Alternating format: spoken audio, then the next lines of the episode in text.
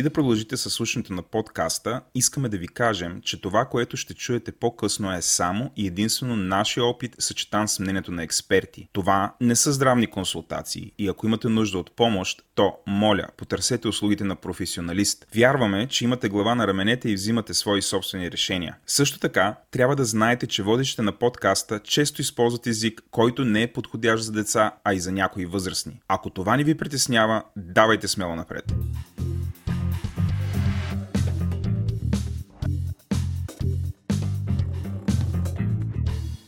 Здравейте, вие сте сговори интернет и неговото подразделение естествен интелект.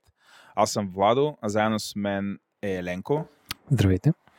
И някакси ще, ще да е супер странно да сме само аз и Еленко и да си говорим по някакво тия теми. За интелект. За интелект, а, без а, тук да бъде нашият, а, как да кажа, домашен психолог, а, господин Слави Стоев. Здравей, Слави! Здравейте от мен! Ние този път сме решили да си говорим за така, наречено, така наречения натиск за щастие, като нашата тема беше провокирана от не нещо друго, ми от някакси приближаващите коледни и след това новогодишни празници, като ам, някакси една част от нас свързват това с едно такова насилено семейно щастие, а, което изведнъж залива държавата и всички се чувстват по някакъв начин длъжни да се събират с семействата си, там да, да ядат ушав, да пеят песни, да си подаряват подаръци, да са супер взаимни, щастливи. Абе, щастие да строят всякъде. Да и, са щедри. Да са щедри. Изведнъж такива всички стават едни филантропи, почват да даряват а, неща и, и, и, и това, това нали, очевидно се повтаря всяка година. А, нали, не казвам, че е нов феномен, между другото, обаче нали, когато така в последните години а, нали, това щастие и и този натиск супер сериозно се комерциализираха. Искахме някакси да направим епизод, който изкомуникираме всичко това и да го по-скоро да го изкоментираме, не да изкомуникираме. Слави? Uh, да, всъщност финала на твоето въвеждане, как възникна идеята за епизода, да. всъщност се кореспондира повече с моя спомен как възникна идеята за епизода.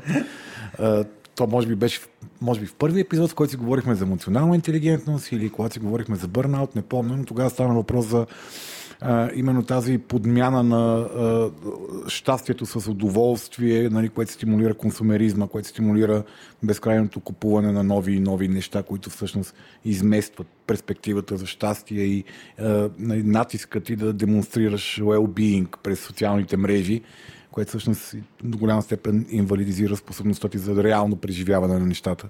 Аз искам да споделя нещо от последните два дни, защото а, бях на място в, как се каже, един хотел, където гледах телевизия, имах достъп до телевизия. И трябва да ви кажа, че кампанията на всички кампании, на абсолютно всички услуги, а, са свързани с коледа и с някакво насилено щастие, като най- това, което най-много ме потресе е някаква текуща кампания на Easy Credit, които са кредитите за най-бедни хора, общо взето при най-високи а, GPR или каквото и не знам си какво, където сега интерпретирам по спомен, но девиза беше изгоден кредит, щастлива коледа. Смисъл, нали беше та, та, та, нали, дядо коледа, сюжета на, на, сюжета на, на рекламата беше ни хора викат дядо Коледа и той пристига хо, хо, хо и така, ама ние вече се оправихме. А, и нали, т.е. те са намерили пари, дали са си подаръци и рендърнаха дядо Коледа нещастен.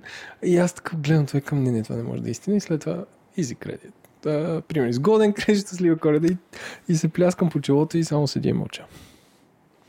Да, е, бизнесът е, много отдавна е открил как може да използва един от героите, за които си говорим много в този епизод, допамина, един много приятен невротрансмитър в човешкия мозък, който е по принцип позитивен герой, как може да го използва, за да ни потиква към поведения, които обслужват не нашите лични потребности, а обслужват потребностите на бизнеса. Добре, може би преди да започнем нали, да си до същинския натиск, ние тук сме си а, планирали да направим няколко обяснения на основните термини от, загл... от заглавието на епизода. И първия, нали, след като си говорим за щастие, очевидно трябва да дефинираме какво е щастието. И тук идва първият въпрос от нашата слушателка Крива, които, която пише винаги ни въпроси, които са като мини есета и научни трудове. Здравей, Ива, много ни е приятно. А, и този път тя казва следното нещо. Слави, гледам те и така, чета изразително, гледайки те в очите. Добре, аз те гледам умно и се опитвам да запомня. аз ще го ди- дисектирам, т.е. ще го насека възможно най-много. Но като начало, ам, а, почвам с любимия въпрос. Кога всъщност се чувстваме щастливи? Това пита Крива. И след това казва, има ли разлика между щастие и смисъл? Happy versus meaningful life. Ако да, в какво се изразяват те? А, значи, щастието е едно безкрайно субективно преживяване, така че отговор на въпроса кога се чувстваме щастливи е много трудно да се даде еднозначно.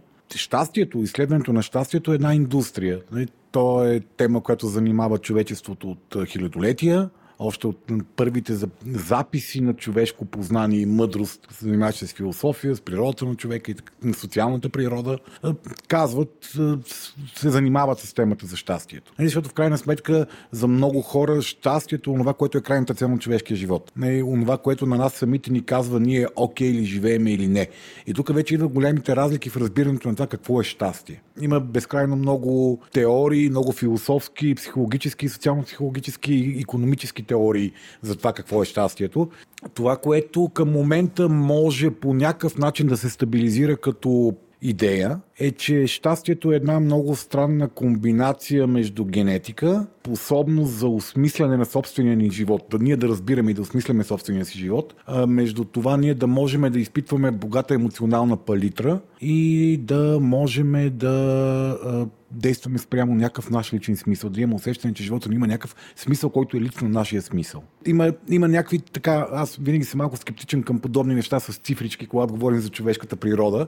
Нали, има едно, на базата на серия изследвания има една популярна теория, че 50% от щастието на човека е генетично зависимо. Тоест има един такъв ген, който се занимава с транспортирането на серотонина в човешкия мозък. Това е един друг другите известни така, герои на нашето предаване, за които ще говорим по-късно. Това е един невротрансмитър в нашия мозък, който подава определени сигнали. И спрямо този ген в твоето, в твоето тяло ти имаш така си 50-50, дали си щастлив или не. От това зависи 50% нивото ти на щастие. Okay. 40% от а, нивото ти на щастие зависят от способността ти ти да имаш интегрирана оценка на преживяванията си. Тоест ти да можеш да преживяваш и негативните, и позитивните емоции, които, които се пораждат в тебе следствие на реалността и да можеш да ги осмисляш и да имаш идеята за личната си цел и дали живееш спрямо тази твоя лична цел. Едва 10% от това дали си щастлив го отдават на това, какво ти се случва всъщност. Мисъл, ситуациите, които ти се случват в, в живота. Така че нали, щастието, това, което е, нали, което хората го приемат, не, някои хора го приемат, че е твоята крайна цел, други казват, че е онова, което ти трябва да правиш, за да бъдеш човек. Много хора приемат, много школи, в древността особено и съвременни школи, приемат, че щастието не е субективно преживяване, а щастието е поведение. Щастието е онази твоя това твое етично задължение към обществото, към което ти ако се придържаш, то тогава може да се каже, че ти си щастлив човек. И това разбира се преди епохата на утилитаризма, нали, хипотезата, че щастието вече не е социален конструкт, а индивидуален и всеки може да бъде щастлив как си, както си иска той, няма социална норма за щастие, което всъщност никога не се е случило и в момента, нали, въпреки че ние сме някакви крайни индивидуалисти и всеки има право да бъде каквото си иска, идеята за щастие на хората продължава да е социална норма, в различните общества тя е различна. Има ли нещо вярно в това, че хората, които водят по-прост живот, са по-щастливи? А, тук ти давам такива не знам, такива конструкти от вида на хората на труда едно време, които са били там на полето и които са водили простичък живот, без суетата на града и така нататък, като цяло са били по-щастливи от, да ги наречем, по-богатите хора, които обаче водят един по-напрегнат живот или а, а, имам разни приятели, които като се върнат такива нью-йоркчани, те не като се върнат, те са нью-йоркчани, като дойдат в България и казват, ей, аз искам да внасям българско време в Нью Йорк. Тук всички са едни такива бавни, щастливи и така нататък. така ли? да, така им изглеждаме. Нали, там са много напрегнати, нали, някакъв въргал и така нататък. А, има ли нещо вярно в това? Е, нали, особено ако го свържем точно с това, което ти каза, че нали, в съвремето всеки, нали, щастието е някакси много индивидуален, индивидуален феномен. Аз казах, че е субективен, не, не, не че е индивидуален, защото малко по-късно казах, че той е доста, доста социално регулируемо и все още е социално регулируемо. Този натиск за щастие е социален феномен. От гледна точка на нали, тази, тази митологема, че хор, по-простите хора живеят щастлив живот, няма, няма на статистическа валидност тази теория, да, нали, която да, да, да може да се приеме. Сега, може би е свързано с очакванията. Може би е свързано, нали, има, има доказани изследвания, които сочат, че колкото по-високи очаквания имаш, имаш да бъдеш щастлив, толкова по-вероятно е да страдаш от депресивни симптоми. Тоест толкова по-вероятно е да не си щастлив поради свърхочакванията си как, каква е дозата щастие, която очакваш. Тоест, ако някой човек по принцип живее един беден, лишен от свобода и избор живот, той не очаква да е много щастлив и може би си спестява някои разочарования. Нали? Но в същото време има много достоверни научни изследвания, които сочат, че всъщност нивото на щастие е пряко свързано с една зона в мозъчната кора, която отговаря именно за тази наша способност ние да осмисляме и интегрираме цялостно живота си и преживяванията си. Тоест ние да не се фиксираме върху еднократни събития в нашия живот и да ги приемем, че те са общо валидното нещо за нашия живот, а да можем да осмисляме и негативните неща, които ни се случват, и позитивните неща, които ни се случват, нали, да, да държим една памет за своето съзнание и житейски път и да можем да виждаме ние всъщност движиме ли се по начин, който за нас е смислен и вървиме ли в посока, в която за нас е смислена житейска или не. Нали? И това е свързано с интелектуален капацитет, тъй като тази, този център е в мозъчната кора, където е интелект.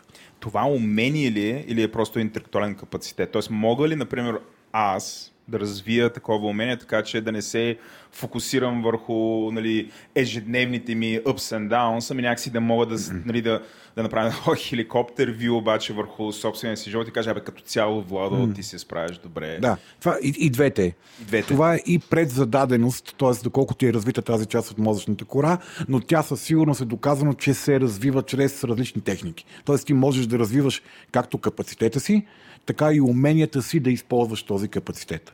И веднага тук абсолютно аудиторията крещи, кажи какви са тия техники.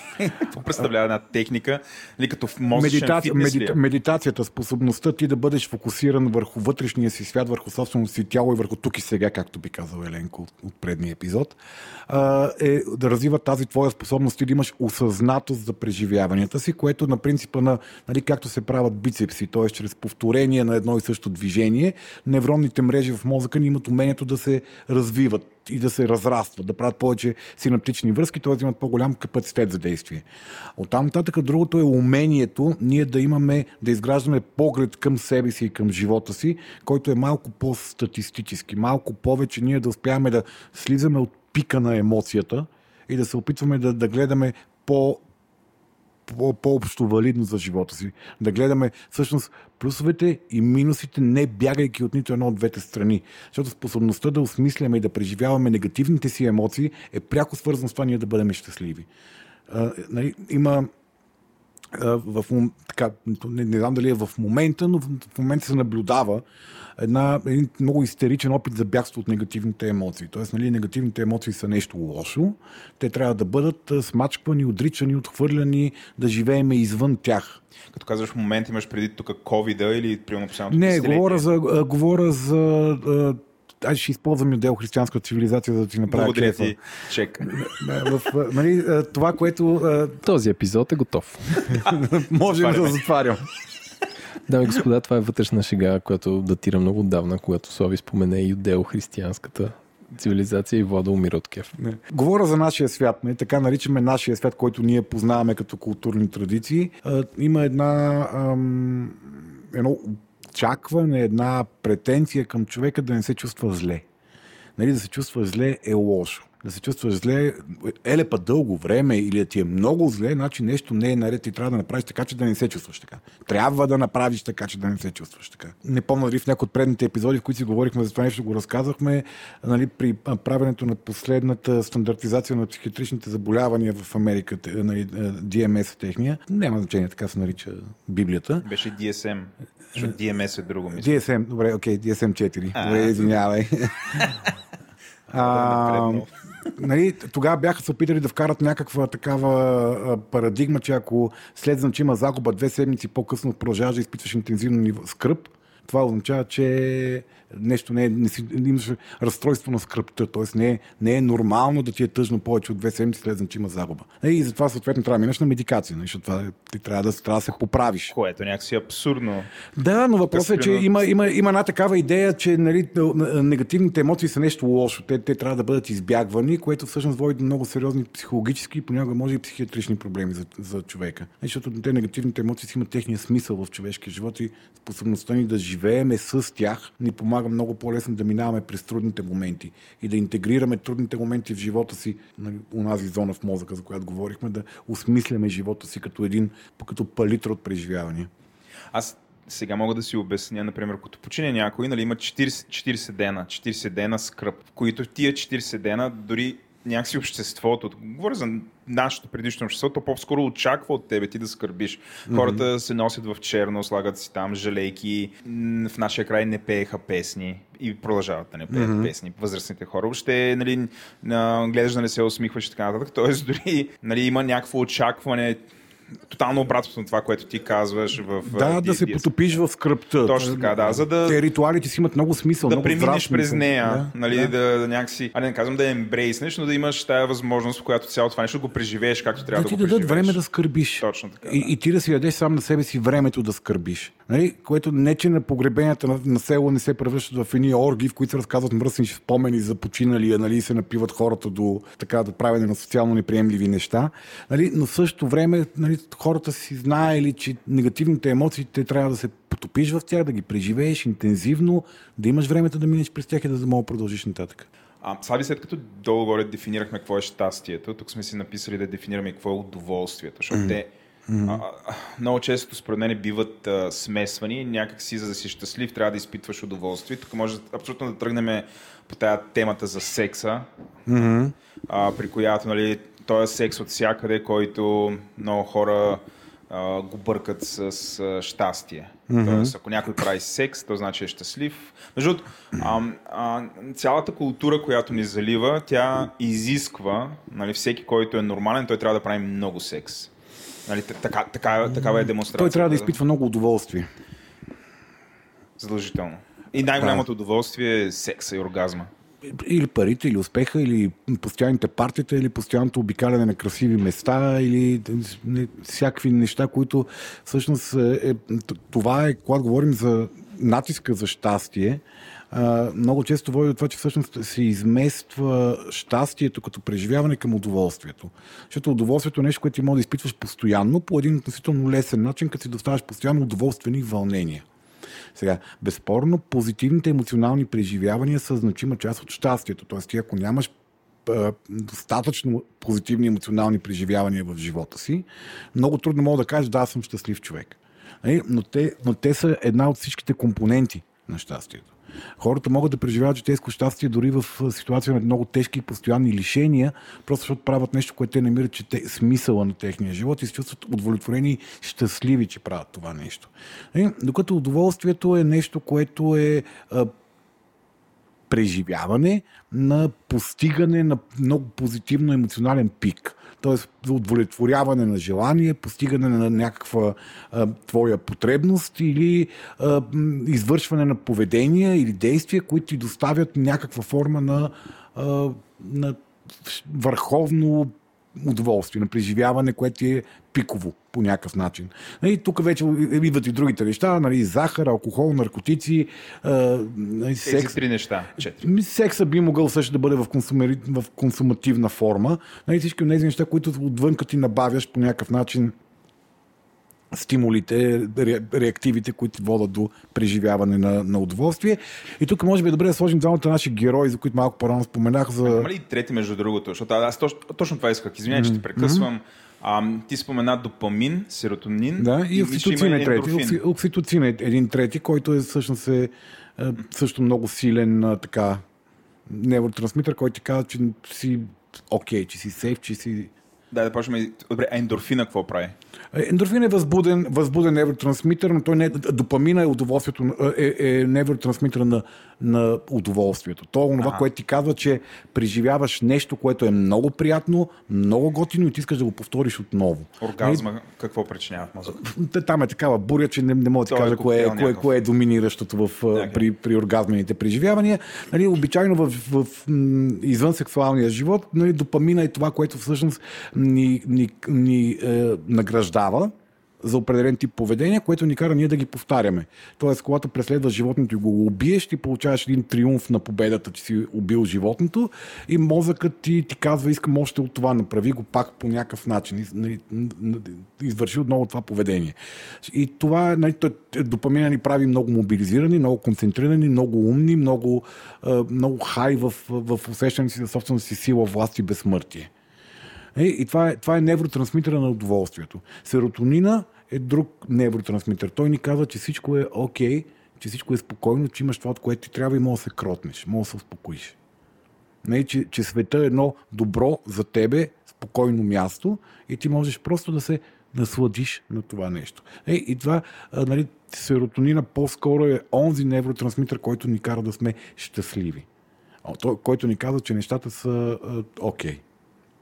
Али окситоцина е този, който е свързан с социалното привързване, с атачмента, с твоето усещане, че си част от групата и че си чисто така емоционално, телесно свързан с, с другите хора. Това е невротрансмитера на кърмачките. Те в началото мозъка им е здраво напомпан с това нещо, за да могат да изпитват чувство за привързаност и за спокойствие и ангажираност към детето и да ги, което и той да ги държи така в кондиция в тази суперизключителна роля, в която се намират жените с много малки бебета. Добре, стигнахме, значи, обяснихме, обяснихме какво е щастие, обяснихме какво е удоволствие. Сега е време да си поговорим малко за това какво е успеха. Mm-hmm. Това някакси... А, все пак ти каза няколко нали, неща, свързани с успеха, но а, имаме, а, имаме въпрос от наш анонимен слушател, слаш патрон, който не е пожелал да си каже името, но той пита следното нещо. Успеха би трябвало да е нещо субективно и строго индивидуално и да се измерва на база на целите, които си поставяме и които са добри за нас самите. Въпреки това, защо често или съдим околните на база нашето разбиране за успех, или съдим себе си на база чужите успехи? Защото в първото изречение, в което човек започва експозето си, се съдържа думата би трябвало. Да, би трябвало, но някак си успеха е социално дефиниран. Успеха е нещо, което ние сме възприели като най-често. Спонтанният начин на възникване на идеята ни за успех е социално дефинирана. Когато ние сме малки деца, нашата идея за успех е да ни е добре. Да сме сити, да сме гушнати и да ни е добре. И постепенно започват да се дефинират социалните норми за успех. Това се почва още в семейството, най-ранна детска възраст, кое е доброто поведение, кога си добър, кога си успешен, кога ти казват браво и кога не ти казват браво. И нашия инстинкт да получаваме социално одобрение всъщност ни много често ни бута да правиме извънредни усилия, за да можем да получим това социално одобрение. И понякога този, това бутане към постижение, към успехи в някакви области, кореспондира с наши вътрешни потребности и някакси много лесно го купуваме. И тогава ние живеем с субективното усещане, че това е нашата идея за успех, защото това ни е приятно, това го, го можеме, нали, като го можем, значи ни е приятно. И, и това е начинът по който ние интериоризираме външните претенции към себе си и ги превръщаме в наши претенции по някакъв начин след това, като вече влезат децата в така по-сериозната социална месомелачка, в детските градини, в училищата, в университета, в професионалния живот, започват все повече в медийната среда, биват потопени, започва все по-интензивното и агресивно външно дефиниране на идеята за успех. Което, нали, ако човек не успява да направи това, което казват нали, анонимния слушател задава въпроса, че би трябвало да правим всички ние, да можем някакси да правим тази вътрешна преценка, това, този успех, успех за мен ли е, колко ми трябва и колко от този успех ми трябва, за да добрувам, Нали, ако не успеем да направим тези неща, а, много от нас в, в всякакви области не успяват да го направят. Нали, в някои области успяваме, в други области от живота не успяваме много добре да го направим, защото всеки от нас има така пробиви на, на грижата за себе си ние сме склонни да се превърнем в тези лутащи се мишки, нали, които просто преследват едно колело безкрайно и тичат напред и напред и напред и напред в преследване на все повече от този успех, тотално изчерпвайки, изтощавайки собствения си капацитет да бъдат окей okay от това, което постигат. И така че да, успеха е интернализирана външно очакване за това какво е хубаво да правиш, как, кой е измерителя за, за, за победа и за успех. А кога се получава този бунт срещу това външно очакване? Давам няколко примера. А, жените, като навършат 30 години, е доста много, при много от тях, много по-рано, тяхното семейство почва да очаква а, и да им задава въпроси на кога ще имам внуче. А, или, примерно, към мъжете идват тия въпроси от вида на кога ще купите къща, кога ще купите кола. Тоест, нали, това очакване е за едни такива, да ги наречеме крайпътни камъни на български или milestones IT жаргона, а, които а, един човек задължително трябва да извърви. Задължително трябва да се ожени, задължително трябва да имаш деца, задължително трябва да имаш къща. А, а, включая, нали, аз съм получавал този въпрос, какво ще оставиш след себе си, какво ще оставиш на Калина, ако не е апартамент. И, ям нищо друго не мога да, да й дам.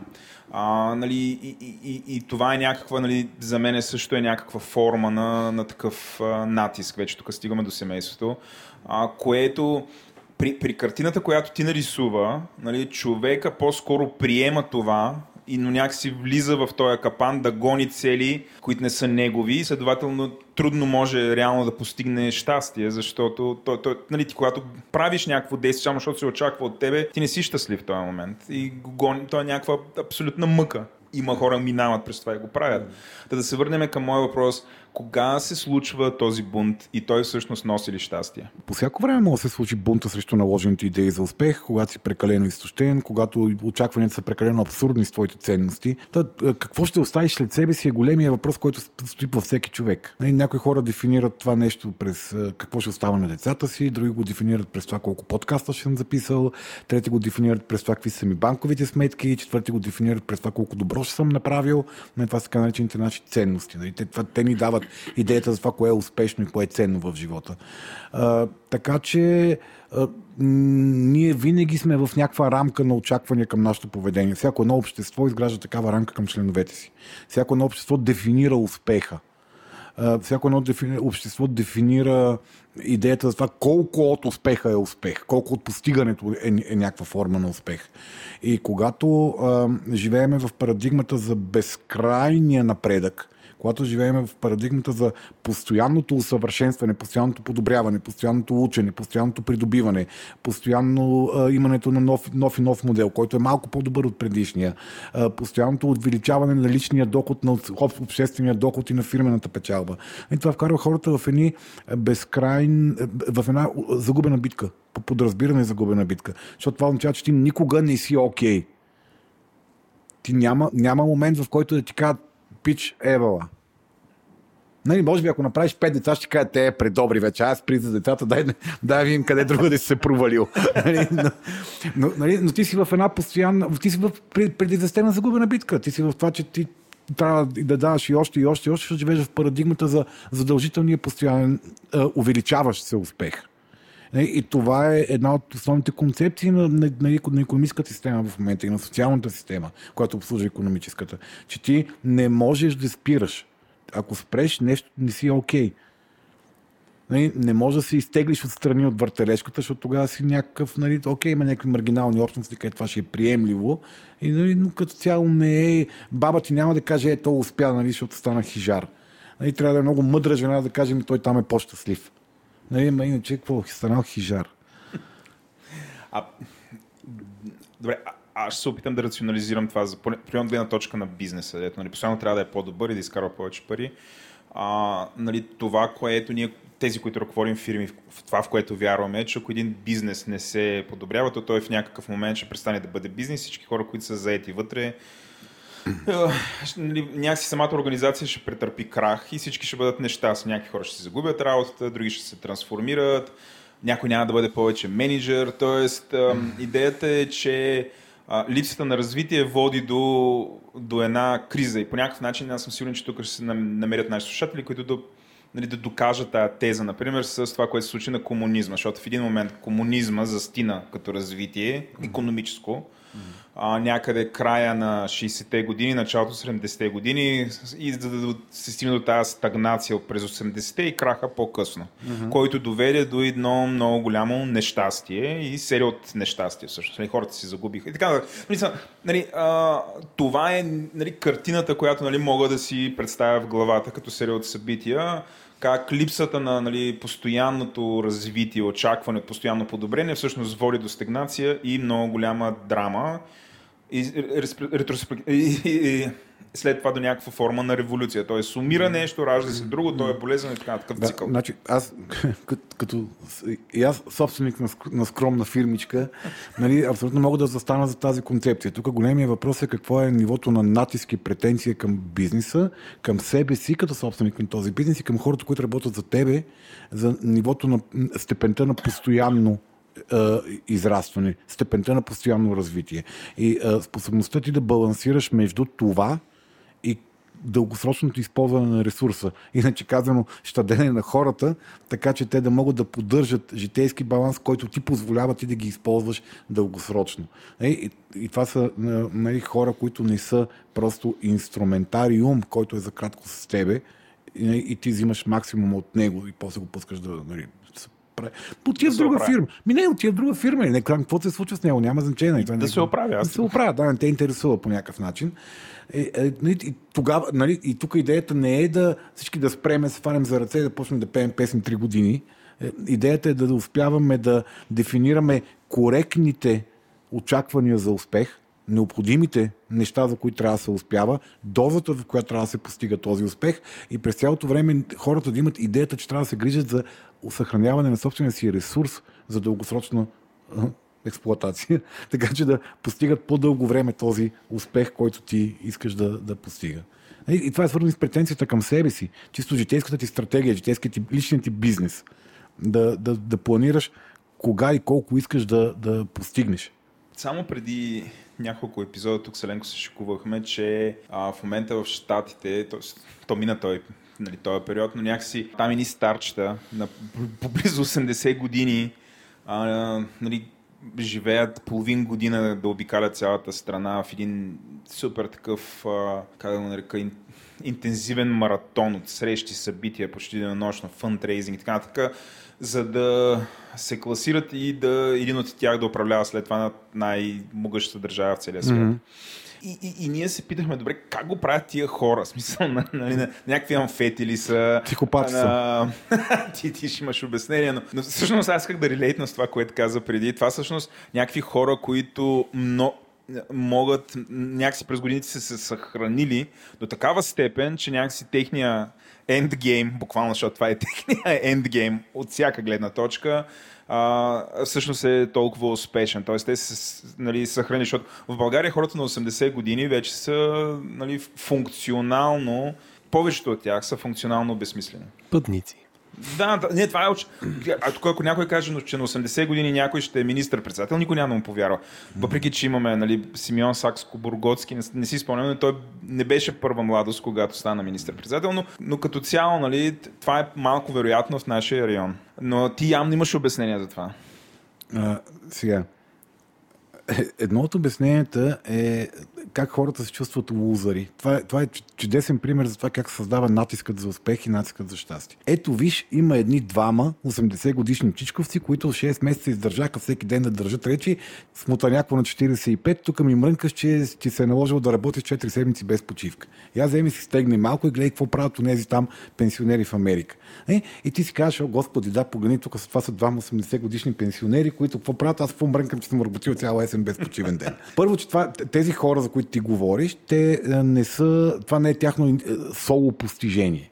Нали, за тях има огромни екипи, огромни медицински екипи, които стоят за това нещо, това да се случи. Какъв е техният индивидуален капацитет, никой реално не знае. Нали, докато не напишат нещо в Twitter. Тогава виждаме какъв е индивидуалният им капацитет за функциониране. А, и нещо друго. Тези хора са грешка на статистиката. Огромна, огромна, огромна, огромна част от хората, от популацията не е способна да направи тази инвестиция, защото това е неразумно поведение. Това е отвъд нормено поведение тези хора са психопати. Вътрешния, вътрешната нужда от придобиване на власт, могъщество, от печалба на играта, от това да са отгоре или там, както и те го дефинират в главата си по някакъв начин, е ненормена за популацията. Повечето хора не са способни да инвестират това нещо, за да постигнат какъвто и да е резултат. Колкото тези хора имат вътрешната потребност да са там и да победят в тази игра, за да могат да си докажат нещо, да запълнат някаква своя вътрешна празнина, потребност или да си изиграят ролята по някакъв начин, която са съгласили да изиграят.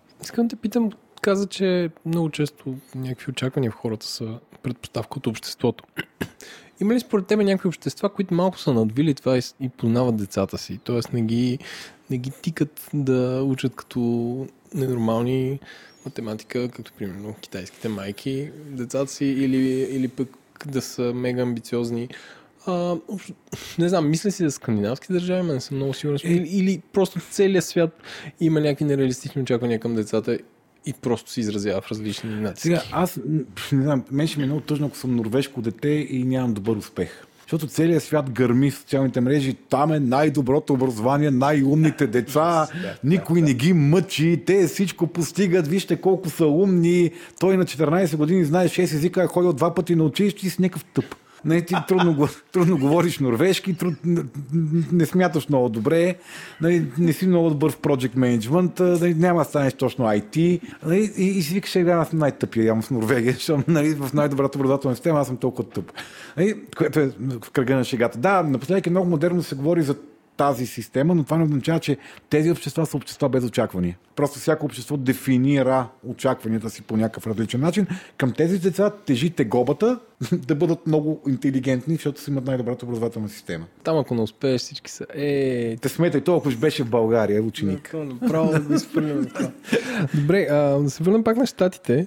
Има въпрос от нашия а, слушател Димо, който казва, ако още през 1776 година в декларацията на независимостта на САЩ Томас Джефърсън се записва, че кавички правото на живот на свобода и на стремеж към щастие са неотменими и управлението на САЩ ги гарантира. А, кои сме ние да спорим? Усмивка. А, та така, въпросът е, ако стремежа към щастие е донесъл толкова бъди на човечеството, може ли да допуснем, че правото на свобода е не по-малко обременяващо? А, тук говорим за натиска за щастие, не на правото за щастие. А, защото в Конституцията ви дефинираме... Стремеж към щастие. Правото, правото да, на стремеж към щастие. Не, това е съвсем различен конструкт те, те казват, нали, субективното преживяване на щастие е важно човешко право и те имат право, хората имат право да се стремат към него. Нали, което е една така леко, леко революционна, може би, е, идея, макар че не е малко философия, преди това се е застъпвали тази идея за индивидуалното щастие, като всъщност това, което има смисъл, а не социално нормираното щастие, което е в огромна част от обществата. Щастието се дефинира като социалната ти позиция и изпъл... правилното изпълнение на твоята социална роля. А, което, което за мен е, е окей, okay, нали, до, до, до степен, в която все пак да приеме, че има социално нормиране на това, как точно ще си щастлив. Нали, дори най- там, утилитаристичните школи в философията казват, че все пак има нормировка на това какво е приемливо за да бъдеш щастлив. Не, не, не мога да кажеш, е, моето право на щастие ми позволява да ходя да изкола сега 11 малки, малки котенца и да, да направя нещо с тях на децата. Нали? Не, не, не, няма чак такова индивидуално право на щастие. Свобода. Нали? А пък правото на, правото на свобода мисля, че е чудесно. Въпросът е тази свобода къде минат на граници. На това степен тя нарушава свободата на някой друг. Така че не мисля, че е голям проблем с правото на свобода. Димо да не се притеснява. Не мисля, че голем, голем, големият, големият ни проблем с правото на свобода е идеята за това, че моята свобода е по-голяма от твоята свобода. Аз имам право да те мраза, имам, свободата, право, имам правото на свободата да те мраза, ама ти нямаш правото да съществуваш, защото аз имам правото да те мраза. Нали? Твоята, някакси, твоята свобода да съществуваш е, изчезва, защото аз имам право да те мраза. Аз си намеря кой друг да мраза. Спокойно, това омраза е вътрешна потребност. Добре, и като си говорим за омраза, анонимен слушател ни пише, а, как е възможно българина да е под натиск, да е щастлив и успешен, след като има поговорка типа много хубаво не е на хубаво, не дърпай дявол за опашката, не искай много, не можеш да му платиш цената, мирна главица или там наведена главица, сабя не я сече. Ами, българския не... песимизъм не, не помага ли да хората да са, как да кажа, по-еляк или, или по-малко мотивирани да, да правят каквото и да било? Сега, ние сме, поговорките задават социалната културна норма. Нали, тези поговорки, които ти казваш, са поговорки на скромността и примирението. Нали, те ти казват, не се, не се пани много, стой ниско долу, да не ти личи, прави се, прави се, че си нещастен, прави се, че си съгласен, прави се, че си покорен. Нали, Андрешко? А, нали, плюс това, аз това, което казвам е, че в българското общество не е имало натиск за щастие, със сигурност. Нали, имало е натиск за някакви други изпълнения, някакви други социални норми. Така че при нас натиска за щастието, по принцип глобално натиска за щастие е много нова концепцията. Не го е имало преди а, един век. Тогава социалната нормировка е дефинирало това, което ти трябва да изпълняваш, да, да правиш. Не, в момента просто социалната нормировка, че ти трябва да си, бъде, да си индивидуално щастлив и аз пак говоря за тук нашата, нашата част от, от земното кълбо. Слави, вече предлагам да минем конкретно да си говорим за натиска, за, okay. за щастие. Ние в интересни са така, то, то, беше неизбежно, ние го засегнах, включая peer pressure, въобще засегнахме доста от нещата, но някакси сега е момента да го завършим, да го изчерпаме това. А, имаме въпрос от анонимен наш слушател, който казва защо много родители смятат, че високите постижения на едно дете са по-важни от това то да е щастливо и спокойно. В Нидерландия казват, предпочитам да има щастлив ученик, отколкото прегрял такъв бърнаут. Предполагам този човек живее в Холандия, предполагам аз се досещам кой е, но а, това няма никакво значение. Първо ти съгласен ли си? Съгласен си, че родителите всъщност предпочитат това? Говорим за България, защото явно в други държави не е Аз не, не познавам всички български родители, за да мога да направя някакво средно между, нали, между тях, но много често ние родителите, включително и аз, вярвам, че детето трябва да преживее някакви моменти на нещастие, за да постигне нещо дългосрочно по-добро за себе си. Нали, това е идеята, че ти знаеш по-добре от детето ти какво е добро за него. И то трябва да да преодолее някакви трудности, да се, да, да се откаже от някакви неща, които са му по-приятни и го правят по-щастливо, възбудено и весело. Между другото, идеята, че детството е щастлив период, е, щастливия период от живота на човек е много нова, тя е навеки нещо.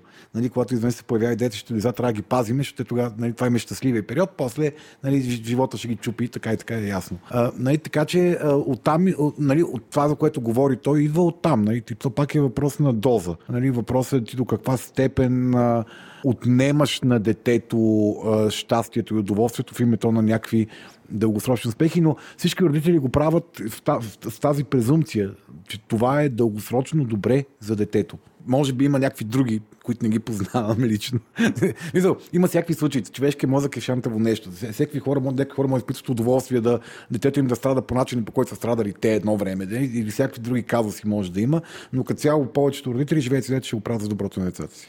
Аз съм, искам тук да цитирам, как да кажа, известен български поет, който се подвизава под псевдонима Строгаре, който има една песен, която се казва Космос. Между другото, тя ми е Направо ми е впечатление, защото той, той пее за децата и за детството там. Слушал ли си Строгаре нещо негово? Слави, защото ние знам, че Селенко сме да, да, на концерти.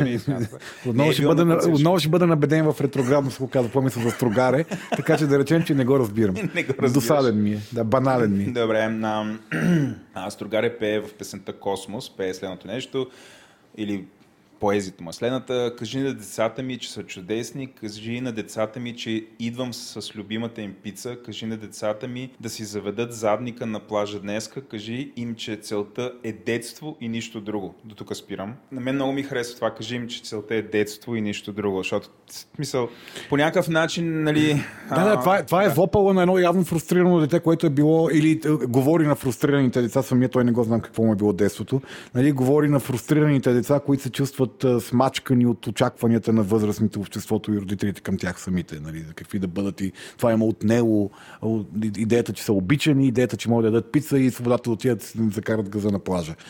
А, нали, чувам, чувам го това нещо. Нали, идва, от, идва от идеята, че детството е щастливия период. Да, да. Тази нова, нова за човешката раса концепция, че детството е онзи период, в който ти трябва да си имаш правото на, на, на щастие и никой не може да ти го отнема. Сега, в крайна сметка, дали, пак казвам, каква е дозата на натиск към децата, те да се приучават на поведения, които са дългосрочно добри за тях, е въпрос на индивидуален родителски подход и преценка. Добре, но той пее следното нещо. Кажи на децата, че целта е детство и нищо друго. Въпрос каква, е... цел, каква, каква какво... цел е детството? Това е въпрос към тебе. Аз, това, аз, това е въпрос към Стругаре. Мисля, каква, каква цел е, какво иска да... Аз не разбирам а, какво иска да каже. Той, нали, той не, не, ти дава отговора. Той по-скоро ти поставя mm. въпроса. И аз тебе те питам, окей, има го този натиск в момента. Всъщност, какво е нормалното? Значи, ако ти трябва да кажеш, нали, ако трябва да дефинираш какво е нормалното детство, например, на твоето дете, ти ето, ти, ти си баща, какво правиш? За мен, за мен е една от най-важните изходни, изходни позиции от детството трябва да бъде, тето да излезе с идеята, че е добро. Трябва да излезе с идеята, че то е добро, че другите хора са добри и света е едно добро място. А, детето не може да излезе с идеята за себе си, че е добро, ако то е хронично неуспешно. Защото то постоянно ще получава обратна връзка, че е неуспешно. Дори ти да си някакъв родител, който тотално не го интересува какво се случва и дето може да прави какво си искате, само му викаш браво, браво, браво, браво. Нали, сеш до момента, в който като бръкне в контакт, ще му кажеш не бъркай в контакт. Нали, а, боже, те ми отнеха детството сега, няма пица за мене, няма любов и няма ходене на плажа. Нали, дори ти тотално да, да даваш на тето единствено и само позитивна обратна връзка, да се чувства то щастливо, възбудено, пълноценно и така, това, то няма да живее с идеята, че е добро. Нали? Има, има, има, дори в, в, нали, от една възраст, нататък в ранната детска възраст, дори има една идея за успех. И той дето много лесно може да се, се измерва с други деца. И, и, и то се фрустрира, когато е, няма неговата зона на успешност. Няма неговата зона, в която ти си го побутнал да преодолее инстинктивното разсеване, инстинктивния мързел, инстинктивното отлагане, да, да освои някакви умения, в които да стане добро. Ам, следващия въпрос от Крива отново. Относно нереалистичните очаквания, къде е здравословният баланс между това, което светът ни продава като рецепта за щастие mm-hmm. и това, което наистина осмисля нас самите и ни кара да се начувстваме пълноценни? Как намерим тази точка, линия или Ами, има една а, Хърбърт Маркузе, един философ, социолог, психолог, който е написал една книга, която се казва Едностранчивия човек, One Dimension Person или Human, не мога да двете беше. И нали, той там това, което казва, че а, настоящата система, той говори за Америка и за англосаксонския свят, не, която претендира за демократично, всъщност, е изключително авторитарна по характер. Защото тя ни дава м- толкова тясна рамка на възприятието за свободата, толкова до такава степен ограничава изборите ни, които, които изборите ни за щастие, кое е това, което ако ние правим или имаме, ние ще бъдем щастливи. И, което, и това е страшно коварно, защото създава много лесно идеята, че щастието може да се купи. Нали, дай ми здраве, всичко останало може да се купи. Има такава поговорка, много популярна в България, 90-те години беше. Нали, нали, всичко освен здравето може да се купи. Което е изключително психологически вредно, защото това създава на хората идеята, че те просто трябва да изкарат повече пари, за да влезат в тази рамка за щастие, което е много, много тясно детерминирана. Говоря в масовата култура, която се налага. Нали? И хората започват да се превръщат в едни много плоски проекции на човешката на човешката пълноценност, която се мери изключително плоско през а, някакви такива придобивки и постижения. И едно от най-големите злини, според мен, които се е случило на западната цивилизация, че завръщането на източните учения в а, а, западната цивилизация мина през Америка. Защото те, изхождайки от тази тази парадигма, бизнес парадигма, те хванаха цялата източна философия и култура за пълноценен живот и я направиха в New Age нали, пропаганда точно толкова плоска и едностранчива и ти казват, ти, ти за да си окей човек или да живееш окей живот, трябва да живееш е така, прочети в моята книга. Нали, после прочети във второто допълнено издание, ела на семинарчето, е, нали, иди на ония остров там за 10 000 долара за две седмици да преживееш истинското какъв човек трябва да станеш. Нали, те успяха едни много богати, дълбоки учения да ги смачкат в много прости отговори, които се продават лесно на хората. И, и, и нали, което за мен е вече е компенсируемо, вече все повече в голямата си пълнота започват да идват тези идеи в нашата, нашата част от uh, света. Но да, влезаха през тази култура, която е нали, на едностранчевите хора.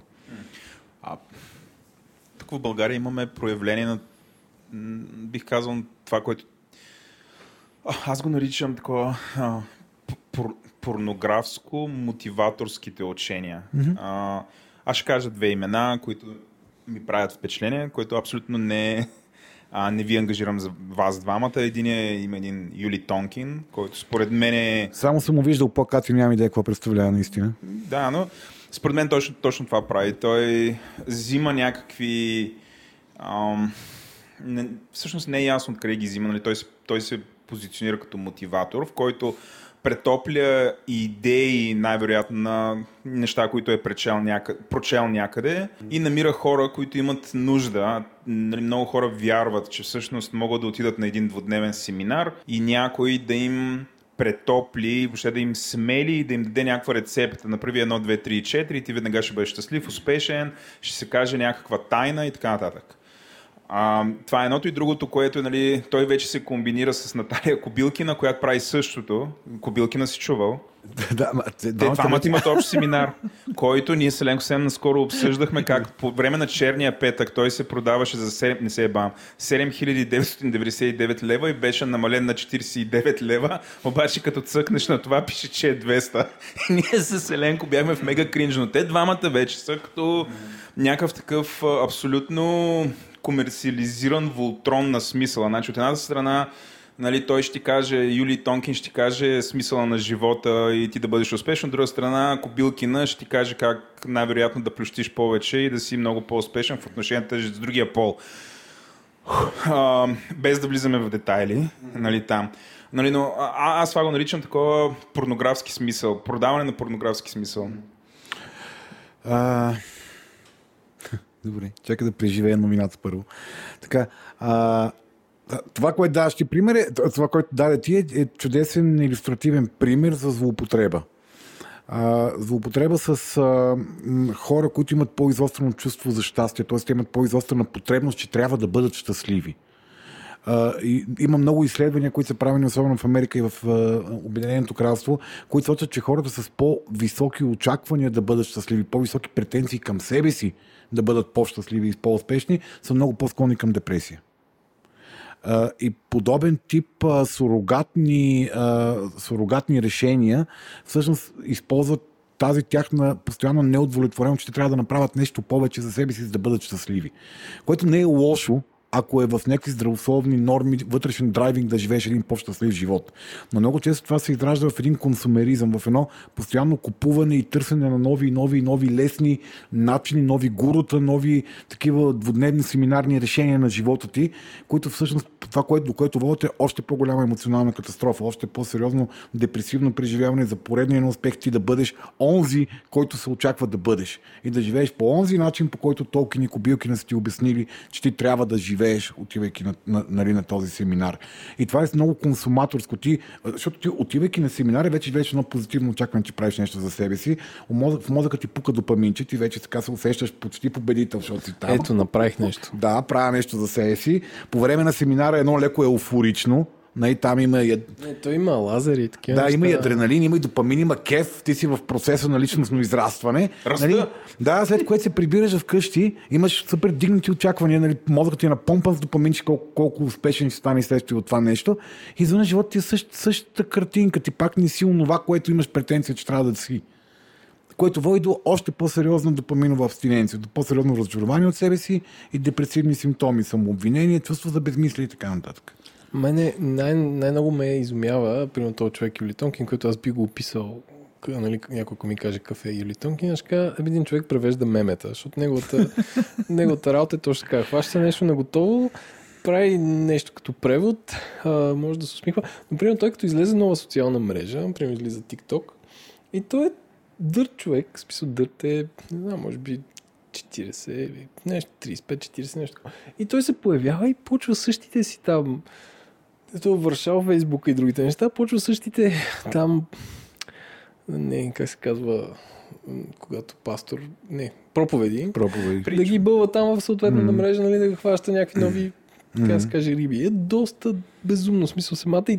От друга страна, самата идея, че можеш да отидеш при някакъв човек и той те научи да се промениш, е нещо ново за България. Защото тук, нали, може би, хората са малко по-свити. Нали, докато са имали някакво семейство, дядо, Ме баща, доверчиви са, може би, но ние си имаме нужда от пастири. Всяко, всяко, Имам, но не, е- не е ролята на пастира в българския бит и самосъзнание е нещо сравнително ново. В смисъл, а, м- може би комунизма е поубил това нещо, да, да има един лидер, освен нали, който е този жив който нали, хората малко са го отхвърли така.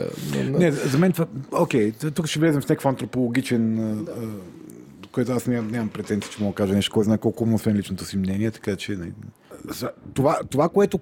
да, Това е продукт. Мисля, нали, не, а, пак казвам, аз Юрий Толкин не знам какво говори този човек. Отстрани това, което изглежда, той е класически продукт. Продукт, който активира допамина в човека, Да, да, да му вземе да се парите. чувства, че си по-велик отколкото е. И честно казано, аз съм слушал някакви негови неща, нямат смисъл. Ако тръгнеш да ги анализираш, да кажеш какво тук се няма смисъл. В Смисъл, казва добре някакви неща и си казва, ей, да бе, верно, не знам си какво, но като теглиш чертата, няма никакъв смисъл.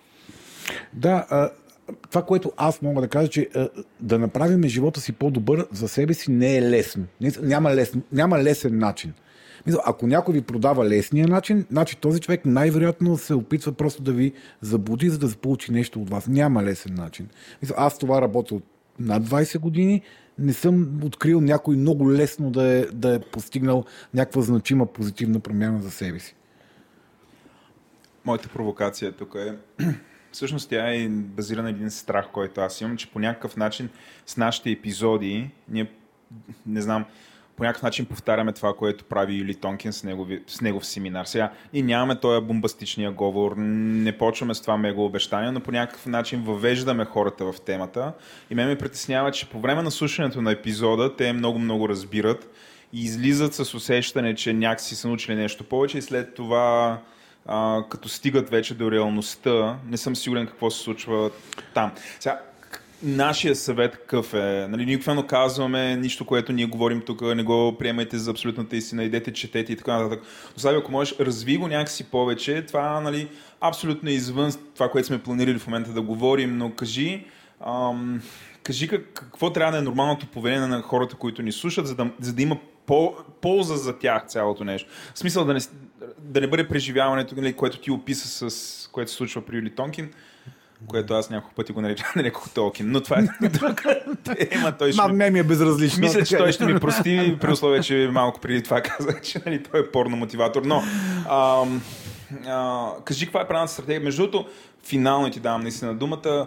А, аз считам, че наистина има хора, които отиват там и те имат нужда от един такъв а, ритник а, или някаква е такава мотивация поне да пробват. И според мен при част от хората, които отиват, то е неизбежно, това нещо работи. Със сигурност не през, през всички, но за някаква част работи, те са много щастливи. А, в противен случай, нали, никой нямаше ходи там. А ако може и това да го, по някакъв начин да го навържиш и да го обясниш като е ефект, защото нали, според мен би било изключително несправедливо да кажем, че хората, всички хора, които отиват на тия семинари, на 100% се провалят и за тях това е изпуснато време. Добре, ще отговоря първо на втория въпрос, защото повече го помна. А, това, което аз искам да кажа, е, че не познавам това, което прави този човек. Тонкин, нали така? Тонкин, но ние имаме Тонкин. Толкин. Да. Да. А, то- това, което аз казвам е, че това, което разпознавам по комуникационната му стратегия, на мене ми прилича на това, за което казах малко по-рано. Продаване на допаминови кикове за хора, които имат потребност да живеят някакъв по-щастлив живот, чувстват се нещастни поради някаква причина. Този тип неща, този тип мероприятия социални, които са гарнирани с най-вероятно с книги, дискове, филмчета, образователни, тия мемета, за които говореше Еленко и така нататък. Да, те може би при някакъв процент хора работят. Какво означава обаче работят? Не мога да ти кажа. Нали, дали ако питаш хиляда човека посетили семинара, вие смятате ли, че това беше полезно за вас и, и 600 ти казват да, беше полезно, това означава ли, че това е било полезно за тези 600 човека? Не знам как се мери дали работи или не. не със сигурност той успява да достави интензивно емоционално преживяване, което е позитивно. Хората се чувстват надъхани, по-уверени. Ако човек се чувства надъхан и по-уверен, то най-вероятно ще направи нещо повече, колкото ако се чувства смазан и неуверен. Това е ясно. Така че, да, най-вероятно той оказва позитивно въздействие върху хората. Въпросът е какво срещу каква е цената. И то не говоря за материалната цена, говоря за е, с каква идея за личното им щастие и развитие ги пуска да ходят по тротуарите. Те сигурно са надъхани и мотивирани за някакви работи. За това съм сигурен. Сега, относно това как ние да не прецакаме някой, да не заблудиме някой в това, което правим ние. Това, което правим ние е информационно-обзорно предаване. То... С елементи на смешка, да. С елементи на, на колко сме забавни, готини и умни ние тук. Нали, тук хората могат да открият обяснение на нещо, отговор на нещо, перспектива към разбиране на някакви неща в живота, теми за размисъл. Нали, нищо от тези неща, които ние тук говориме, както казваме в дисклеймера, не са решението на вашия живот, не са ключа към успеха ви. Нали, това е начин вие може би да си отговорите на някакви ваши търсения или да ви насочи къде да потърсите повече информация, понеже това, което тия почнаха да там да говорят преди след това да почнат да правят нелепи шеги, всъщност ми звучеше умно. Нали, така че я да прочета повече по въпроса от хора, които ще подходят по-сериозно или са подходили по-сериозно, пишейки, пишейки някакви неща.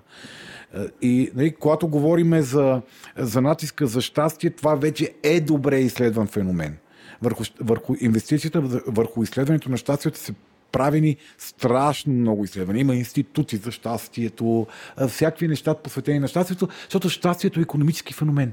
Не, щастливите хора са по-големи консуматори. Прегорелите хора консумират по-малко и са по-лош трудов ресурс.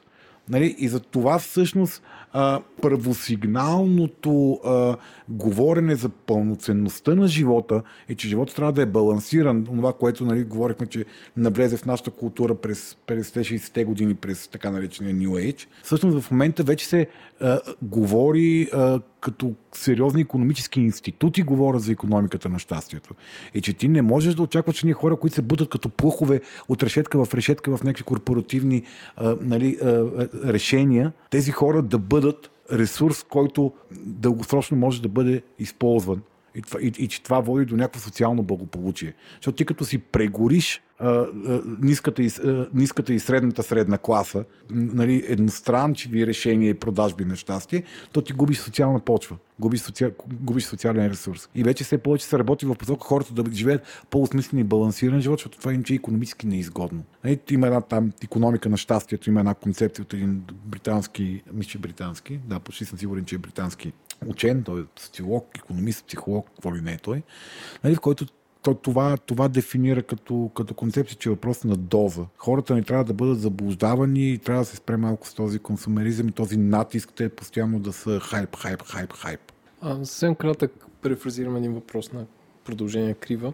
Как човек да се научи да устоява на тези механизми? Нали? Да, да не се хвърля на първия семинар, който му обещава пълно щастие? Ми, аз го казах, няма лесно решение. Няма лесно. И ни, никой не може да обясне, обещае пълно щастие. Пълното щастие е твоята способност да осмислиш живота си пълноценно, да приемаш негативните си емоции като част от живота, без да се фиксираш върху тях, но и без да бягаш. А, и да имаш цел, да имаш смисъл, да имаш много, много колкото се може по-добър и актуализиращ се отговор на въпроса какъв е моят смисъл. Това, което правя в момента, за какво го правя. В предния епизод Мания и Христина говориха за това нещо когато говорихме за способността ни ние да се презареждаме, способността ни ние отново да изграждаме ресурса си и да се чувстваме добре.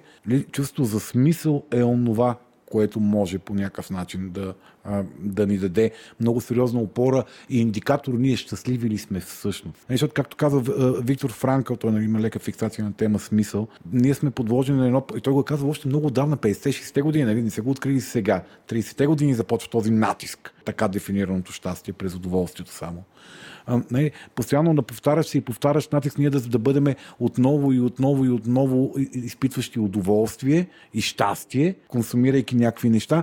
Но всъщност това, което казва, хората трябва да имат отговор на въпроса защо да съм щастлив. Не, не, не, не е просто, защото си купих нова пръстмокачка. Или защото съм облечен, или пуша, пуша уния цигари, където ги рекламира една готината мацка на, на, на билборда и аз съм като нея, видиш ли. А, добре, ти кажеш 30-те, това не е ли там американската мечта? Да, това е отговор, отговора на, корпоративни, на корпоративния свят срещу идеята за новия път. Срещу иде, идеята за излизането от рецесия през балансиране на, на економическите и социалните интереси. На частните и обществените интереси. Нали, по това време в, в САЩ и в фашистска Германия, хитлеристска Германия, не е фашистска, нали, има горе-долу еднакви економически модели за социално, социално добруване.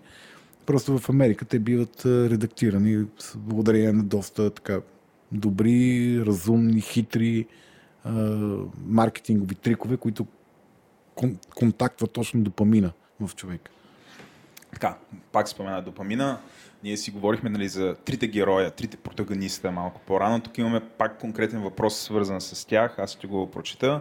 Задаващия въпрос а, се позовава на предишния разговор, който, mm-hmm. а, който а, водихме. Той казва, Еленко доста добре описа щастието в предния епизод, а, като каза нещо, като като нещо, което изживяваш само ако живееш в момента. Но как да тренираме такова нещо в себе си? Освен теорията за хормоните, която, които отговарят за щастието. Допамин, окситоцин и серотонин, ни описахме mm-hmm. ни. Има ли друго, към което може да реферираме за целите на това, да се наслаждаваме по-дълго на моментите на щастие? Тук бих препоръчал едно приложение Love While Parenting. То е доста добро, като някакъв старт за темата с хормоните и щастието на възрастите. Според мен би било полезно дори за хора, които не са родители. Ако се върна в началото на въпроса... Да, какъв е въпрос? Сега, въпроса, ако мога да го развиеш, ние описахме ги трите хормона. А, ние описахме също нали, какъв е дела на генетиката, нали, въобще там хормоните. Емоционално-интелектуалния капацитет. Да. А, а ти долу-горе отговори какво може да направим, кое е в наш контрол. А, на мен конкретно тук въпросът ми е а, спортистите и хората, които спортуват, по-лесно ли постигат щастие, поради факта, че те някакси вече са по-дисциплинирани да тренират и да се организират? А, аз е, пак с спортистите милите ги зачекнахме, както в предния, в предния епизод. А, не съм много убеден, че познавам много хора, които са занимавали с професионален спорт, които се връщат с, щастливи спомени към този период от живота. Мисля, че спортистите са хора, които са свръх посветени на резултата. Само извинявай, да не, ги бърк, да не бъркаме с състезателите, защото за мен Еленко е спортист също в много отношения. А, окей. Okay. Не... Тоест ти говори за хората, които Олимпиец. спортуват, които Точно. се грижат за тялото да, си. Да, извинявай, въпросът не, не го задавам. хората, които спортуват. Не, не трябва вързваме с тялото. В смисъл, които имат някакво хоби, които е свързано с движение. Само може да Добре, е хоби, свързано, хоби свързано с движение. Брои, не, Добре, значи, тук, не сигурно... да си бодибилдър, защото това е друго. Окей, okay, uh, грижата за собственото тяло е един от основните стълбове за щастие. Защото нали, в щупена машина трудно изграждаш uh, щастливо парпорещ двигател. Иначе казано, грижата за това ние да, тялото ни да е активно, да е живо, да чрез самото движение да отделя правилните а, хормони и, и хормони, невротрансмитери или каквито и да са други вещества. И най-вече идеята, че правиме нещо добро за себе си, спортувайки, е онова, което прави физическото движение добър а, отправна точка за щастие. Т.е. важен елемент за щастието. И тук пак обаче е свързано с дозата. Тук пак е свързано с дозата.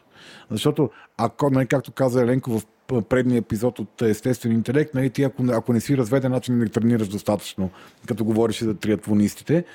А, нали, а този човек дали е щастлив, като се е развел заради триатлона. Нали? Така че то не е точно а, какво мисли за спорта. нали? То спорта е като ножа. С ножа мога да наръгаш, някой може да си нарежеш салам. Нали, много неща мога да направи с един нож, така че и с спорта е също най-вероятно. Нали, способността да видиш докъде това ти дава на тебе нещо в голямата картинка а не мога да изтичам още 2 км, мога да изтичам още 3 км, мога да изтичам още 5 км, мога да направя и това, и това, и това, и това. Нали? И всичко друго в живота ти нека си остане на заден план. Става много, много ставаш по друг начин едностранчив човек.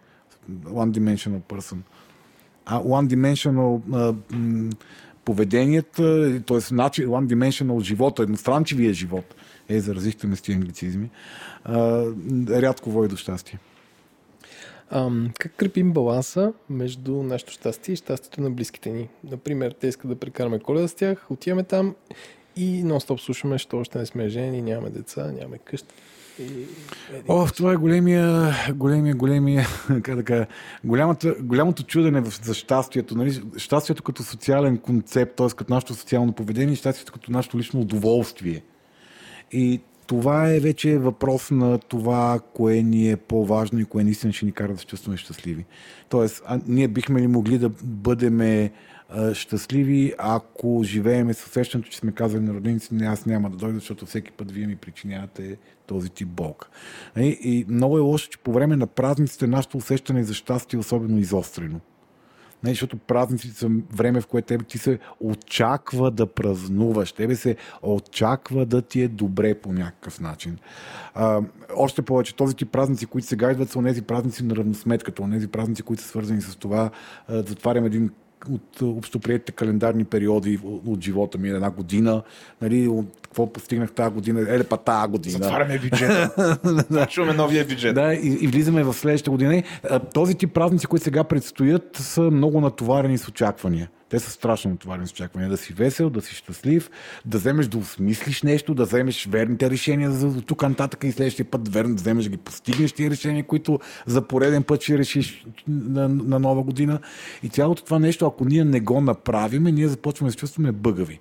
Не, какъв е то празник, какъв човек съм аз, нищо не осмислих тази година, едва му стисках зъби, за да продължа напред, за нищо не ставам.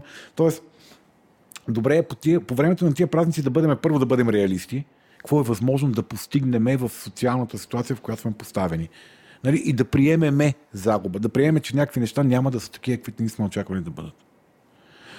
Да видим кои са тези неща, които са наистина важни за нас и ако ние ги направиме, ще имаме реалното усещане, че, че сме окей, okay, че сме се погрижили за себе си, че живота ни върви в някаква по-правилна посока. Тук вече е голямата тема и с управление на очакванията на другите хора, нали, които ти очакват да се държиш по някакъв начин и как ти им казваш по начин, който не разрушава отношенията ви, че няма да се държиш по начина, по който те очакват да се държиш. Нали, аз, аз съм изправен пред това предизвикателство. Нали, целият ми социален кръг е свикнал моите рождени дни да са такъв там с брадви. Нали, събират се няколко десетки човека и става страшно. И сега наистина аз човек какво да направя? Защото социалният натиск към мене вече започва. В същото време, нали, аз не съм много убеден, че е идеалният момент да се събереме и кой ще дойде, нали, въобще как, как да го планираме и какво да се случи цялото нещо. друга светлина.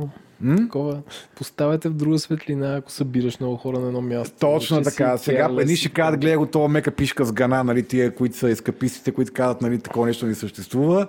Ако го направят, други ще кажат, аз винаги съм знал, че е безотговорна гад, гледай сега какво. Не можеш да спечелиш да, това е може, една, може една, и, и, и, това просто го приемаш. Нали, това е ситуация, в която ти си губеш. Нали, чудо голямо. Нали, някакви хора ще те нахранят три пъти и ще забравят. Нали, най-много после още два-три пъти да се подиграват следващите години и точка толкова. Смисъл, нали, приемаш го и очакваш, че няма да е като другата година. Нали, коледата може да не е като другата година, защото не можеш да видиш вътрешните си родители. Нали, новата година може да не е като предните, защото не можеш в Гърция, не можеш на някъде, където си свикнал да ходиш. Барселона. Приятелите ти не искат да пътуват с тебе и нали, се чуят как да ти откажат и така нататък. Смисъл, не, нали, и, и някакси е добре да помислим кое е наистина, кое е наистина важното. Не само за сега, за не, тая, тая година. Тя не, не е чак път чапа толкова странна. Просто трудна година глобално. А, нали, но е така да, не, да нямаме свръх очаквания към себе си, как, как трябва да си прекараме празниците, да видим кое наистина е важно за нас. И ако случайно това, което наистина е важно за нас, ние не можем да го постигнем, просто да приемем, че тази година няма да е така, както ни си искали, както сме свикнали. Както би казал Юри Тонкин, е така, човек така, бе, бе, бе, бе, мислете по този не, начин. Той ще каже, ти можеш да промениш 2020, но като повярваш, че ти само с 1% повече на ден. И нещо друго много важно. еди- Приемете, че може да ви е страшно тъпо.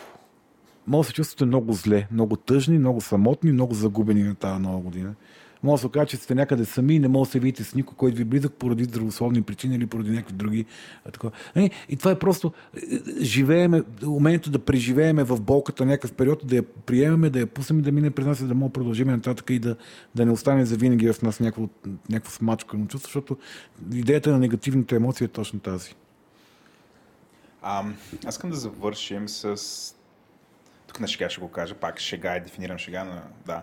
С един от персоналните гурата на Еленко, господин Дуров, който е направил чата Телеграм, шегувам се. Но той напоследък съвсем изтрещя и освен, че обявява, че примерно Apple iPhone-ите им за нищо не стават, понеже навърши 36 години, реши да сподели своите виждания за живота, как един вид да сме по-щастливи, здрави и най-важното, изглеждащи млади. Тоест той е обвързал нали, тази непосилна възраст от 36 години нали, и е решил нали, да сподели с, между 409 хиляди човека го следват в неговата чат мрежа. А, значи умен него... човек най-вероятно. А, аз бих казал, че е умен, ексцентричен, умен, да. А, и той казва следното нещо, сега на английски, ще го прочета на английски. А, а, рядко говорим нали, а, на, изцяло на английски в нашия подкаст, но искам да прочета неговите седем, а, седем наблюдения за това как всъщност той да е по-млад, следователно и щастлив. Добре, след това обаче ми дадеш думата и на мен да кажа нещо. Аз след всяко едно ще ви давам думата на вас да го коментирате директно. Значи той казва следното. As I'm turning 36, some people ask how I manage to look younger than my age. Um, I've asked the same questions of many people who age well, from Jared Leto to a random fitness trainer who looks like 25 at 50. Here's what all of these young looking individuals do and don't. First, avoid alcohol. There may be some rare exceptions, but in general, alcohol, as well as other addictive substances, make people less healthy and visually older. Едно. Вие на какво мнение сте? Трябва ли да избягаме Ама... алкохола? Не, бе, това някакво... Всички ти казват да не пиеш и да избягаш захар. Нали? Мога ли, мога ли в самото начало да кажа да. нещо, преди че съм чул другите седем? Да. Дали изглеждаш по-млад от възрастта си въпрос на ген? Добре. Това е генетика.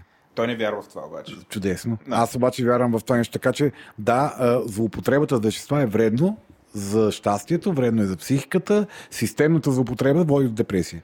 Добре, дай да видим следващото нещо, което мисля, че това ще, повече, повече ще го приемете. Следващото е sleep a lot. Sleep is when your body repairs itself. You can't borrow it. Lack of sleep during the week can be compensated with oversleeping on the weekend. С това как сте? Напълно съгласен. Сън, какъв беше? Боя, бани и сън не се връщат. Ти колко време спиш, Слави? Но, но, но това спе, спете, спете много е въпрос на индивидуална нужда на организма. На мене ми стигат между 5 и 7 часа сън на денонощи. За много хора това е под екзистенци минимума. Аз ако спа повече от 7 часа, се чувствам преспал, тегаво ми е. Мисля, тялото ми мътно ми е, подпухнало ми е. Okay. Аз не знам, в смисъл, този човек, защо ги казва тези неща, се едно, някой Еленко, ти не ми кажеш, че си го чувал преди това. Не, не, не, ама. Не, не, не, не, той не го следва. Не, то, не, аз не, че не го следвам. Въпрос е, а, нали, мод, как си трябва, мога ти предскажа какви ще са с другите. Ама... Пише ли за водата? Не, пише ли за да пиеш вода или се хидратираш или да използваш сънскрин, смисъл? Не, не пише такива неща. Казват, do not overeat, което е... Окей, okay, не, не, то е разбираемо, нали, че там е баланс на калории и такива неща. Exercise, moderate but regular exercise make people look healthier and live longer. Ама защо го е писал това? Каква информация дава на някой? И сега най- най-забавното, което вече... Ние каква информация даваме на хората? Би ние пред... Финала на епизода може да правим такива неща. Последно. Live alone. Surprisingly, all the young-looking, middle-aged men I spoke with lived alone for most of their lives. I may be the result of their independence from the sleeping slash eating slash behavioral patterns of another person or just correlation and people who are Но човек казва да се живее... Смисъл... Според мен, то човек Ето е това е вредно. С... Вредно ли? Това е вредно за щастието, за здравето да. и за дълголе. Ето това е абсолютна лъжа. Ама тъ... Живо, животът сам не е полезен за човешки, за повечето от хората. Има, има и някакъв проблем с а, жените, според мен. Защото, що не се възхищава от някакви жени, които изглеждат добре, или що не е питал тях как са такова. Доста едностранчиво. Кой е жените? Какво ще питаш жените? Е, сега, нали, Всъщност, говорим за хора, изглеждат добре. Това е по-млади от възрастта. Не, за, за мен това беше някаква, да не използвам някакви цинизми, ама пълна глупост, меко казвам. Според мен глупост. Е, последното, което каза, въобще ти, да. цялото, ти, цялото това нещо на английски, което каза. Ами, но хората така, не знам, ам, въпреки това така си осмисля. Едно, от тях е, едно от тях е вредно. Последното, да, което да. каза е вредно. Да. А, просто исках да ги дискутираме и да, да видим, защото не нали си говорихме за как всеки сам може да си го рационализира. Според мен за този човек е важно да изглежда млад, затова той трупа тази мъдрост и решава да я сподели с други хора, защото един вид иска да им сподели тайната за това как, какво е щастието, за да, нали, в, край, в крайна сметка, т.е. в крайна сметка това, което се получава, както вие казвате, от една страна ви е странно, някаква смесица е и някои от нещата са вредни. А, аз това за вредното исках основно него да говориме. А, дали ако, ако си сам всъщност по някакъв начин си лишен от този peer pressure, поне семейния и всъщност тук няма някакъв... А, нали, говорим за насиленото щастие. Да, да, да, да, Живейки да. сам, ти може би си... Нали, тази форма на отшелничество, не знам как да го кажа, сега без Деленко да го наричам отшелник, mm-hmm. а, защото живее сам, което... а, непоискано тук информация, как гледа да тъжно. Не бе, аз... Успя, Но- успя да обидиш и котката едновременно това. Да, вече. има котка, да, има котка. Но а, всъщност има ли някакви ползи слаби от а, живеенето сам, освен вреди? Не, откъде да знам. Всеки човек си знае сам за себе си. So, има, има хора, за които това е предпочитана форма на живот. Има други хора, които живеят така, защото не са успели да живеят по друг начин и всъщност това не е предпочитаната им форма на живот. Има хора, които живеят по този начин, защото са много травмирани от предходни връзки, повече не искат да предприемат риск, но това не означава, че на тях им е добре. Мисля, има всякакви случаи. Uh, нали? Има хора, които са временно сами, така че дай да ги слагаме и тях в групата на, на с- сами живеещите. Uh, това, което обаче много изследвания са правили, че доброто социално свързване, което не означава да живееш с някой, но да си добре социално свързан и физиологично сексуално задоволен, е нещо, което пряко корелира с здравето ти и усещането за субективно щастие.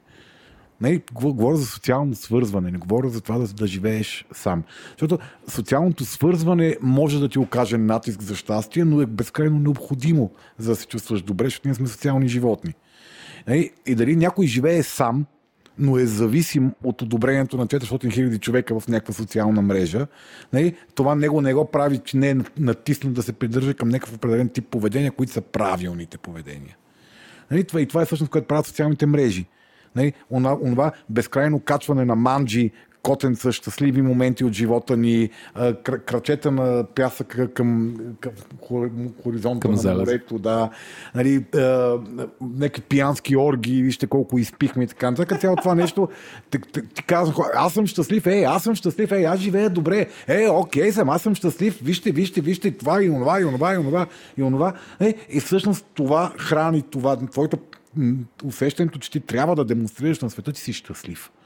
Че обичаш жена си, че обичаш да, да, да демонстрираш, че обичаш жена си, обичаш детето си, много пътуваш, имаш кинти, мога да направиш нали, 20 лицеви си на 20 ръка. вици и си горд от себе си, нали, или си сварил страшната бира и виж какви готини неща правиш ти в този живот и така нататък. Нито това е с този шоу-оф, който ти да показваш постоянно колко си, колко си cool, колко си готин и колко добре живееш всъщност. Има един психолог, който сега му сбрах името, но той каза, че всъщност споделянето на подобни неща в Инстаграм, а, било то пътуване, кола, пари и такива неща е един вид като из- изповед. Тоест, че ти знаеш, че това е някакъв вид грях и, и отиваш през социалната мрежа и кажеш, mm-hmm. прости ми, аз, аз извърших това дълбоко в себе си, компенсираш по този начин Бе, с... спекулативно малко ми е това, ама окей, може да има и някакъв такъв Еми, по компонент. този начин се, но ти, ти, ти се изповядаш с някакъв начин на живот, който може би знаеш, че е грях, защото там, дето вика им приятел, бе, как в Инстаграм или в Фейсбук никой не ме тагна как работя на компютър или как гледам картина. Е, защото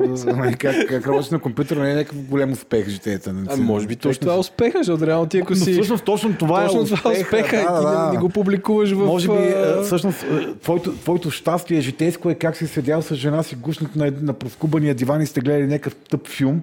Нали, никой няма да каже, хора, мен дивана ми е Това проскубан. не прави добро, добро да, не, добро дивана ми е фото, да. проскубан, филма, на който си изкепихме жена ми беше супер тъп и нали, ма няма да ви го кажа никой, защото малко ме е срам. Вие ще кажете, то гледа какъв тъп и скучен живот живее, а ти тогава си бил най-щастлив за деня. Нали, пък преди това си качил пет снимки на яденето, които си ял и там си качил колко километра си изтичал днеска и така нататък.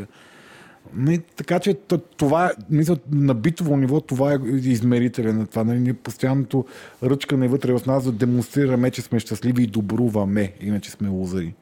И финално наистина, с което затваряме темата, но това е абсолютно свързано с това, което ти казва, което казахте и двамата. Ам, ако вземем Инстаграм, ще али, да ги наречем социалните медии, в които хората показват един такъв а, много често альтернативен изцяло позитивен спрямо тяхната персона начин на живот, който е много вълнуващ, разнообразен, богат, успешен mm. и така нататък. До каква степен това всъщност е някаква форма на самотерапия? Давам пример. А, едно време, едно време казвам, около 2000-та година, а, когато хората за първи път започват, т.е. не за първи, поне моя кръг започна да влиза в така начинаното IRC, Internet Relay Chat, а, и... Твоята IRC като моята юдео-християнска цивилизация трябва да се спомене значи, във всеки епизод поведнъж. Владо динозавъра. Еленко тича, ти си юдео-християнин, аз съм с IRC. Така. И ам, имахме, нали, между другото това съм го забелязал, чай до някъде по себе си а, в тия първоначални онлайн общности, нали, човек като влезеше, си създаваше, нали, то беше много стимулирано между другото от това, че всъщност нямаше очакване ти да споделиш истински, истинското си име. И ти там се подвизаваш с някакъв псевдоним. И всъщност имаш възможността, чрез разговор с много хора, да си изградиш един леко альтернативен прочит за себе си. Твой альтернативен не знам, аватар. Wannabe образ някакъв. Wannabe образ, който до тук добре, но това, което аз забелязах, включая по някакъв начин и за себе си, това е нещо, което споделям за себе си, wannabe образът ти започва да изяжда всъщност онзи другия оригиналният ти образ. Ти малко по малко се превръщаш в това, нали, в, в този образ. А, това по някакъв начин... М- къде, между... къде се превръщаш този образ? В реалния живот? В реалния живот, точно така. Значи аватара, който си задаваш в дигиталния живот, малко по малко ти се превръща в него. Това, между другото, като концепция е силно застъпено в едно аниме, което съм сигурен, че Еленко, го е гледал, може би е бил фен. А, казва се Serial Experiments Lane. Виж, Еленко, какво физиономия. За Evergreenите на Владо. Ever... Еми да, ама. Добре. Както и да е. А, и сега въпросът ми, ако се върнем към социалните мрежи, тези хора, които всъщност демонстрират този начин на живот, но най-вероятно не са щастливи в реалния, всъщност това помага ли им по някакъв начин да, да се самоубедят или въобще да, не знам, да, наистина да, да, да си променят перцепцията за себе си, че от всъщност един човек, който може би не е толкова щастлив, но някакси след като е споделил толкова много неща, той всъщност да стане по-щастлив? Или това това си остава някъде и там и няма, няма никаква връзка с реалността. Аз пак да кажа, че това е като, изп... като изповед. Смисъл, ти, а, значи, ако прекалено много има хора, които при Инстаграм име нон-стоп селфита, усмихнати, а, най- най-якия живот, да, който можеш да си представиш. Да, да. Което според мен това е компенсация на някаква вътрешна празнота. Абсолютно, аз съм съгласен. И с това съм съгласен. Значи, и за, и за това нали, споделянето на това е терапия. Смисъл, то е самопризнание.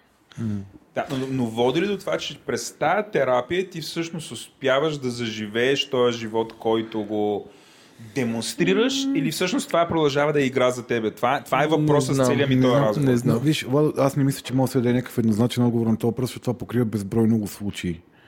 Нали, в, в психологията метода Acting If е добре известен за промяна, метод за промяна. Тоест, претендирай, че прави се, че си смел, да речеме, и ти постепенно, чрез извършване на смели поведения, развиваш и вътрешната смелост. Или прави се, че си отговорен човек. Нали, ставай се на време, изпълнявай си ангажиментите, ходи на време на работа, ти правейки се на отговорен, постепенно развиваш някакво чувство за отговорност. Нали, това е поведенчески метод за промяна, който много работи. Нали, огромна част от терапевтичните, терапевтичните общности за хора с зависимости работят на този принцип. Те ги предресират чрез този принцип на промяна. Предресираш хората достатъчно дълго време, ако сте на разположение. А, в същото време обаче, един човек, който обикара света в командировка и е самотен като куче, и качва всеки ден а, а, снимки в какъв ресторант вечеря. А, снима се на залез, залеза в Манила. А, нали, снима се как се вози на рикша в Хонг-Конг. Нали, демонстрира той колко е щастлив всъщност от това нещо и отдолу ще събере 10 000 лайка. Тези 10 000 лайка няма да нахранят и с, с 10% чувство му за самота от един нормален човешки разговор, ако седни и каже някой, аз съм супер самотен. Не, живея този живот, който живея, поради тази и тази причина, нали, поради някаква причина го живея, да се чувствам супер самотен. И ако има срещу себе си жив човек, който да го каже това нещо, това ще му свърши много повече работа, отколкото 10 милиона лайка под привидно благопол... щастливия му и благополучен живот сниман на всеки готини дестинации around the world, където е попадал по командировка. И нали, ставайки от този ресторант самотен, се прибирал в самотната си хотелска стая, лягал си е самотен под студените чершафи и, и е броял лайковете на снимката, която е качил от терасата на скъпия ресторант в Хонг-Конг. Мисля, нали, много са различни случаите, за които, за които говориш.